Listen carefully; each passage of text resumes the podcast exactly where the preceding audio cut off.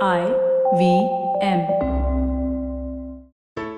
There's a quick survey to fill out on ivmpodcast.com slash survey. It lets us know a little bit more about who's listening to us. And you know what? We're going to do a few prizes. So, I mean, like, we'll do a random drawing of like maybe 10 people and we'll send you all some swag. Remember, that's ivmpodcast.com slash survey where you can fill out the survey. It's story time.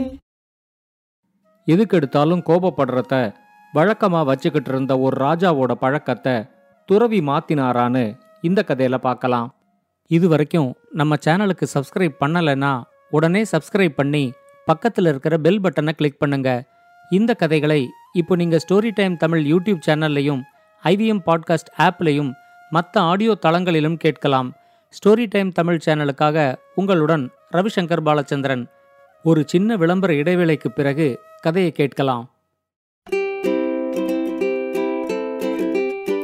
Hello ನಮಸ್ಕಾರ ನಾನು ಸ್ಫೂರ್ತಿ ತೇಜ್ ನಮ್ಮ habit coach Austin doctor ಅವರ ಒಂದು motivational life hacks ಇಂದ ಎಷ್ಟೋ ಜನರು ಅವರ life ಅಲ್ಲಿ ಒಂದು ಸೆಲ್ಫ್ ಟ್ರಾನ್ಸ್ಫಾರ್ಮೇಶನ್ ನೋಡಿದ್ದಾರೆ ಅದೇ ಸೂಪರ್ ಸಿಂಪಲ್ ಹ್ಯಾಬಿಟ್ಸ್ ನ ಕನ್ನಡದಲ್ಲಿ ಹೇಳ್ಕೊಡೋಕೆ ನಾವ್ ರೆಡಿ ನೀವು ಕೇಳಿ the habit coach Kannada podcast ಪ್ರತಿ ಸೋಮವಾರ ಹಾಗೂ ಗುರುವಾರ ಐವಿಎಂ ನೆಟ್ವರ್ಕ್ ಅಲ್ಲಿ வாங்க கதையை தொடர்ந்து கேட்கலாம் கங்கை கரை ஓரமா புஷ்பாபுரம்னு ஒரு சின்ன நாடு இருந்துச்சு அந்த நாட்டோட ராஜா பேரு சுஷாந்தா. அவர் நீதி நேர்மை தவறாம ரொம்ப நல்ல முறையில் ஆட்சி செஞ்சுக்கிட்டு இருந்ததுனால நாட்டு மக்கள் எல்லாருமே நல்ல வளமா வாழ்ந்துகிட்டு இருந்தாங்க. சுஷாந்தாவுக்கு ஒரே ஒரு கெட்ட பழக்கம்தான் இருந்துச்சு. அவருக்கு அடிக்கடி கோபம் வரும். அப்படி கோபம் வரும்போது அது கட்டுப்படுத்த முடியாத அளவுல இருக்கும். இத பத்தி ராஜா கிட்ட எடுத்து சொன்னா எங்க அவரோட கோபம் நம்ம மேல திரும்பிடுமோன்னு அமைச்சர்களும் ராஜகுருவும் ரொம்பவே பயந்தாங்க.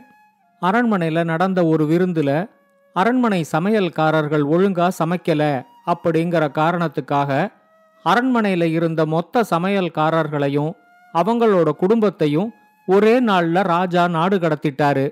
அதே மாதிரி ஊழல் புகாரில் சிக்கிற அதிகாரிகளுக்கும் அவங்களோட பதவி போறது மட்டும் இல்லாம அதுக்கப்புறம் வாழ்நாள் முழுக்க சிறையில் இருக்கிற மாதிரி ஆச்சு. ராஜாவோட இந்த பழக்கம் அரசாங்க ஊழியர்களையும் தாண்டி பொதுமக்கள் மேலையும் பரவ ஆரம்பிச்சுது. அவரு நாட்டு நடப்ப தெரிஞ்சுக்கிறதுக்காக மாறு வேஷத்துல ஊருக்குள்ள போகும்போது ஒவ்வொரு தடவையும் நாலஞ்சு பேருக்கு சிறை தண்டனை கொடுக்க ஆரம்பிச்சாரு. அவரு நல்ல முறையில ஆட்சி செஞ்சுக்கிட்டு இருந்தாலும் இந்த ஒரே ஒரு பழக்கத்தினால மக்கள் நிம்மதி இல்லாம தவிச்சுக்கிட்டு இருந்தாங்க. அப்பதான் ஒரு நாள் அந்த நாட்டுக்கு இமயமலையிலேந்து ஒரு துறவி வந்து சேர்ந்தாரு. சுஷாந்தாவும் அவரை பத்தி கேள்விப்பட்டு அவரை தன்னோட அரண்மனைக்கு அழைச்சு பேசிக்கிட்டு இருக்கும்போது அந்த துறவி சொன்னாரு என்னோட பேரு பிராணானந்தா. நான் இமயமலைக்கு மேல பன்னெண்டு வருஷமா தியானத்துல இருந்து என்னோட மனச நான் சொல்றத கேட்கற மாதிரி பழக்கப்படுத்திக்கிட்டு இருந்தேன். கொஞ்ச நாள் முன்னாடி என்னோட குரு என்கிட்ட சொன்னாரு நீ உனக்கு மட்டும் நல்ல வழி தேடிக்கிறத விட மனச கட்டுப்படுத்துறது எப்படின்னு மக்களுக்கும் சொல்லிக் கொடு. அதுதான் ரொம்ப முக்கியம் அப்படின்னு அவர் சொன்னதுனால நான் ஊர் ஊரா நாடு நாடா சுத்தி மக்களை நல்வழிப்படுத்திக்கிட்டு இருக்கேன் அப்படின்னு சொன்னாரு. அதை கேட்ட உடனே சுஷாந்தாவுக்கும் தன்னோட மனசை கட்டுப்படுத்துற கலைய அவர்கிட்டேந்து கத்துக்கணும் அப்படிங்கிற ஆர்வம் வந்துச்சு. அவரு துறவிகிட்ட நீங்க கொஞ்ச நாளைக்கு என்னோட நாட்டுல இருந்து எனக்கும் என்னோட மக்களுக்கும் நீங்க கத்துக்கிட்டத கத்து கொடுக்கணும் அப்படின்னு கேட்டாரு. இப்ப துறவி அவர்கிட்ட சொன்னாரு எனக்கு தெரிஞ்சத பல நாட்டு மக்களுக்கும் கத்து கொடுக்கறதுக்காக நான் நாடு நாடா போயே ஆகணும். ஒரே இடத்துல என்னால தங்கி இருக்க முடியாது. ஆனாலும் நீங்க இவ்வளவு கேட்கறதுனால ஒரு மாசம் மட்டும் உங்க நாட்டுல தங்கி இருக்கேன் அப்படின்னு சொன்னாரு. துறவி வசதியா தங்கறதுக்காக ராஜாவும் அரண்மனையோட நந்தவனத்துல ஒரு குடிசைய அமைக்க சொன்னாரு. அரண்மனையில தோட்டக்காரனா இருந்த சுமந்திரன் நந்தவனத்துல துறவிக்கு அழகான ஒரு குடிசைய அமைச்சு கொடுத்தாரு. அந்த பெரிய நந்தவனத்துல ஒரு பக்கம் துறவிக்கான குடிசையும் இன்னொரு பக்கம் சுமந்திரன் தங்கி இருக்கிற குடிசையும் இருந்துச்சு. இப்ப சுமந்திரன் தோட்டக்காரனா மட்டும் இல்லாம துறவிக்கு வேண்டிய உதவிகளையும் செஞ்சு கொடுக்கிறவராய் இருந்தாரு. நாளடைவுல சுமந்திரனும் துறவியும் நல்ல நெருங்கிய நண்பர்களாயிட்டாங்க. ஒவ்வொரு நாளும் காலையில எழுந்திருச்சு நந்தவனத்துல இருந்த குளத்துல குளிச்சதுக்கு அப்புறம் துறவி ரெண்டு மணி நேரம் மட்டும் ராஜாவோட செலவழிப்பாரு. அதுக்கப்புறம் அரண்மனையை விட்டு வெளியே வந்து ஊர் மக்களோட பழகி அவங்களுக்கு தேவையான அறிவுரைகளை எல்லாம் சொல்லிட்டு ராத்திரி மறுபடியும் அரண்மனைக்கு வருவாரு. ஒவ்வொரு நாள் இரவு உணவும் அவரு சுமந்திரனோட சேர்ந்து தான் சாப்பிடுவாரு. துறவி வந்ததுக்கு அப்புறம் ராஜாவோட கோபத்திலையும் கொஞ்சம் மாற்றம் தெரிஞ்சிச்சு. ஒரு நாள் துறவிய பாக்கறதுக்காக ராஜா அரண்மனையோட நந்தவனத்துக்கு வந்திருந்தாரு. துறவியும் அவரும் பேசிக்கிட்டு இருக்கும்போது சில தேனீக்கள் அவங்களோட பேச்சுக்கு இடையூறா இருக்கிறத சுமந்திரன் கவனிச்சு ராஜாவுக்கும் துறவிக்கும் குறுக்க வந்து அந்த தேனீக்களை விரட்டி விட்டான் இப்ப சுஷாந்தா அவங்கிட்ட கொஞ்சம் கோபத்தோட நாங்க ரெண்டு பேரும் பேசிக்கிட்டு இருக்கும்போது நீ எதுக்கு குறுக்க வர? இந்த தேனீக்களால துறவிக்கு ஏதாவது தொல்லை வந்துச்சுன்னா என்னால அவருக்கு உதவி செய்ய முடியும். நீ உடனே நந்தவனத்தை விட்டு வெளியே போ அப்படின்னு சத்தம் போட்டாரு. இத கேட்ட உடனே துறவி ராஜா கிட்ட சொன்னாரு சுமந்திரன் ஒரு நல்ல எண்ணத்தோட தான் இந்த தேனீக்களை விரட்டி விடுறதுக்காக இங்க வந்திருக்காரு. ஒருத்தரோட நோக்கத்தை புரிஞ்சுகிட்டாலே நமக்கு கோபம் வராது. உங்களுக்கு எப்பவாவது கோபம் வரும்போது அந்த சமயத்துல எதுவும் பேசாம மௌனமா இருந்துடுங்க. உங்க கோபம் குறைஞ்சு நீங்க சகஜ நிலைக்கு திரும்பிட்டதா நீங்களே உணர ஆரம்பிச்சதுக்கு அப்புறம்தான் எந்த முடிவுகளையுமே எடுக்கணும். அது வரைக்கும் நீங்க எடுக்கிற முடிவுகளை உங்களோட கோபந்தான் கட்டுப்படுத்தும் அப்படின்னு சொன்னாரு. சுஷாந்தாவுக்கும் துறவி சொன்ன இந்த அறிவுரை நல்லாவே புரிஞ்சிச்சு. ஆனா அடுத்து வந்த சில நாட்கள் அந்த துறவி கொஞ்சம் அமைதி இல்லாம இருந்தாரு.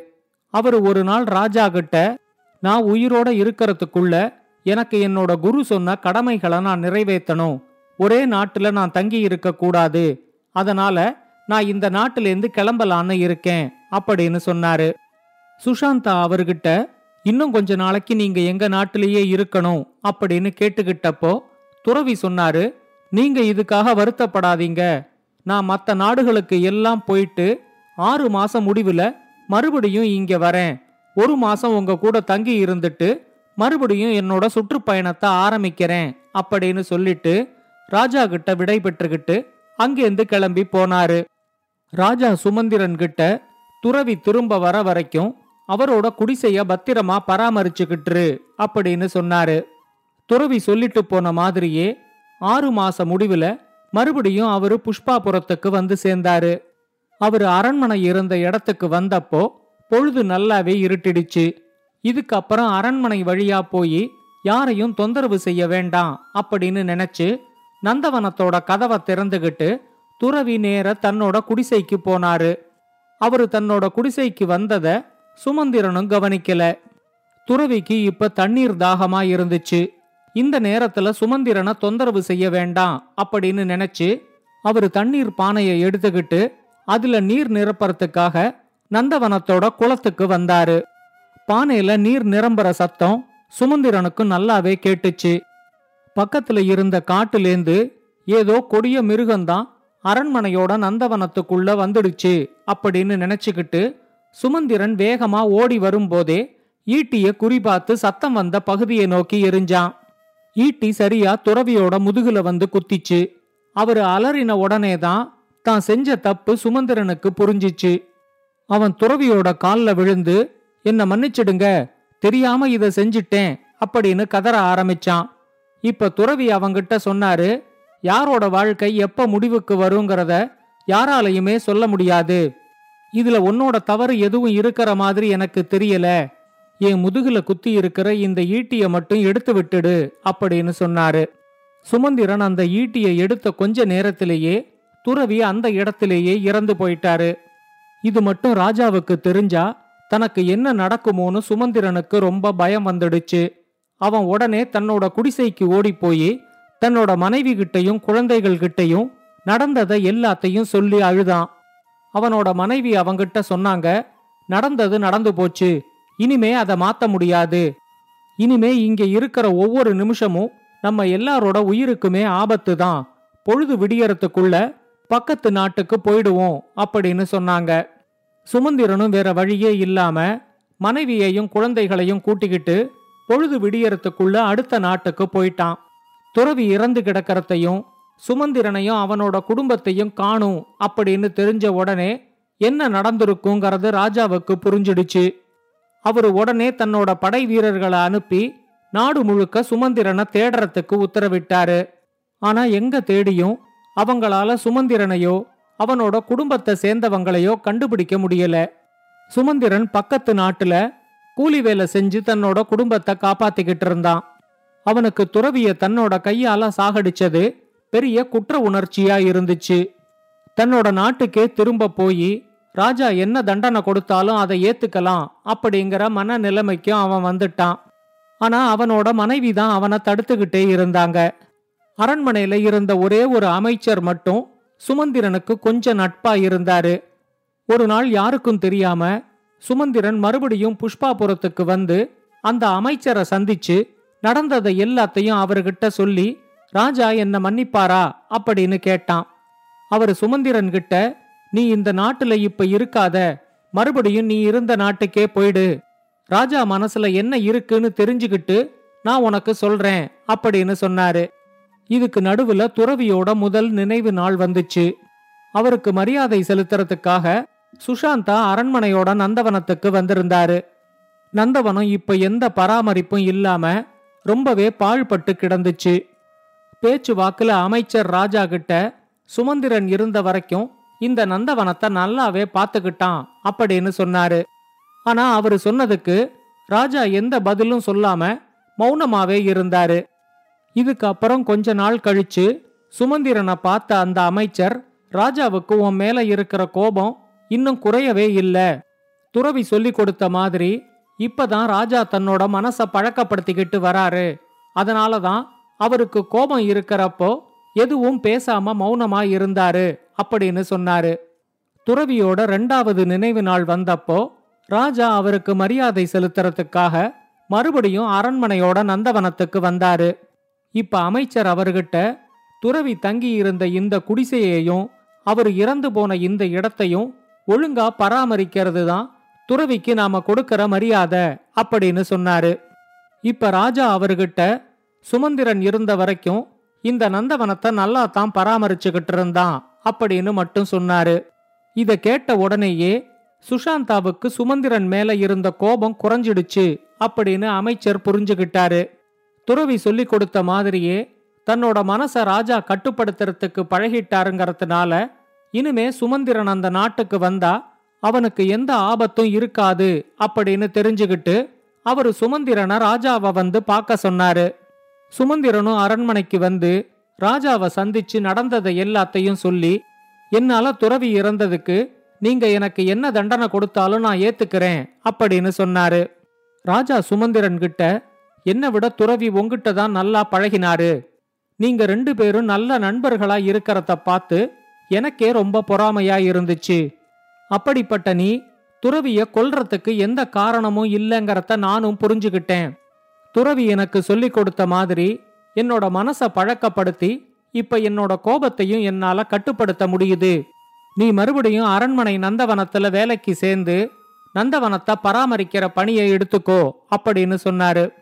ராஜா தன்னை மன்னிச்சிட்டது தெரிஞ்சதும் சுமந்திரன் தன்னோட குடும்பத்தை மறுபடியும் அரண்மனைக்கே கூட்டிக்கிட்டு வந்தான்.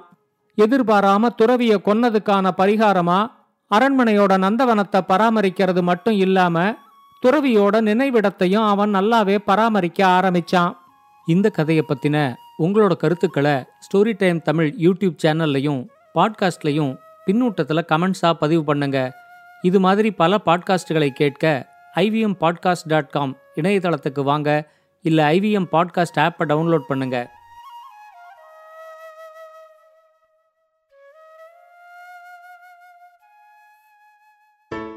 Hey, it's been another great week on the IVM Podcasts Network. On Shunya One, Sheila Ditya speaks with Sakshi Vij, founder and CEO of Miles Cars, about her entrepreneurial journey. On Cyrus Says Cock and Bull, Cyrus, Sara, Kajol, and Antariksh discuss how a passenger with no flying experience lands a plane at the Florida airport. On All Things Policy, the Takshashila folk analyze the state of abortion policy and access in India. On Nankari, Sadaf and Archit explore and celebrate indigenous cheese with Dr. Kurush F. Dalal. And on the Habit Coach, Ashton shares tips on how to tackle FOMO. We've got some exciting news for you. IVM Podcasts has just launched its merch, and our first line is out now. Head to the IVM Podcast's website and click on the Shop tab to check out our first collection of t shirts. Do follow us on social media. We are IVM Podcasts on Twitter, Facebook, Instagram, and LinkedIn. And remember, if you're enjoying this show or any of our other shows for that matter, please do tell a friend. Don't forget to rate us on any platforms you're listening on. You can also check us out on YouTube. We are also doing a small listener survey to better understand how you respond to our shows and advertising on the network. We would really appreciate if you could spare a few minutes to fill it. It helps us build better shows for you. And finally, we would like to thank our sponsors this week SBI Life Insurance, Jupiter, a digital banking app, and Cap Gemini. Get the future you want.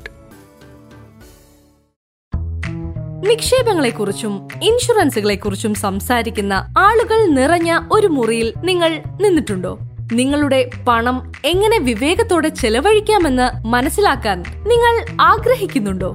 അപ്പോൾ നിങ്ങൾ ശരിയായ സ്ഥലത്താണ് എത്തിയിരിക്കുന്നത്. S B I life insurance അവതരിപ്പിക്കുന്ന sip of finance സ്ത്രീകൾക്ക് മാത്രമായുള്ള ഒരു പോഡ്കാസ്റ്റിലേക്ക് സ്വാഗതം. ഇവിടെ നിങ്ങളുടെ അവതാരിക പതിനാല് വർഷമായി പ്രവർത്തിക്കുന്ന ഒരു ധനകാര്യ വിദഗ്ധയായ പ്രിയങ്ക ആചാര്യയ്ക്കൊപ്പം ഞങ്ങൾ ബുദ്ധിമുട്ടുള്ള സാമ്പത്തിക വിഷയങ്ങൾ ലളിതമായ എപ്പിസോഡുകളായി വിഭജിക്കുന്നു. അതും മലയാളത്തിൽ മാത്രമല്ല മറ്റ് ഏഴ് ഭാഷകളിൽ കൂടി. അതിനാൽ ഐ വി എം പോഡ്കാസ്റ്റ് നെറ്റ്വർക്കിലും എല്ലാ പ്രധാന പോഡ്കാസ്റ്റ് സ്ട്രീമിംഗ് പ്ലാറ്റ്ഫോമുകളിലും പുതിയ എപ്പിസോഡുകൾക്കായി എല്ലാ ചൊവ്വാഴ്ചയും ട്യൂൺ ചെയ്യുക.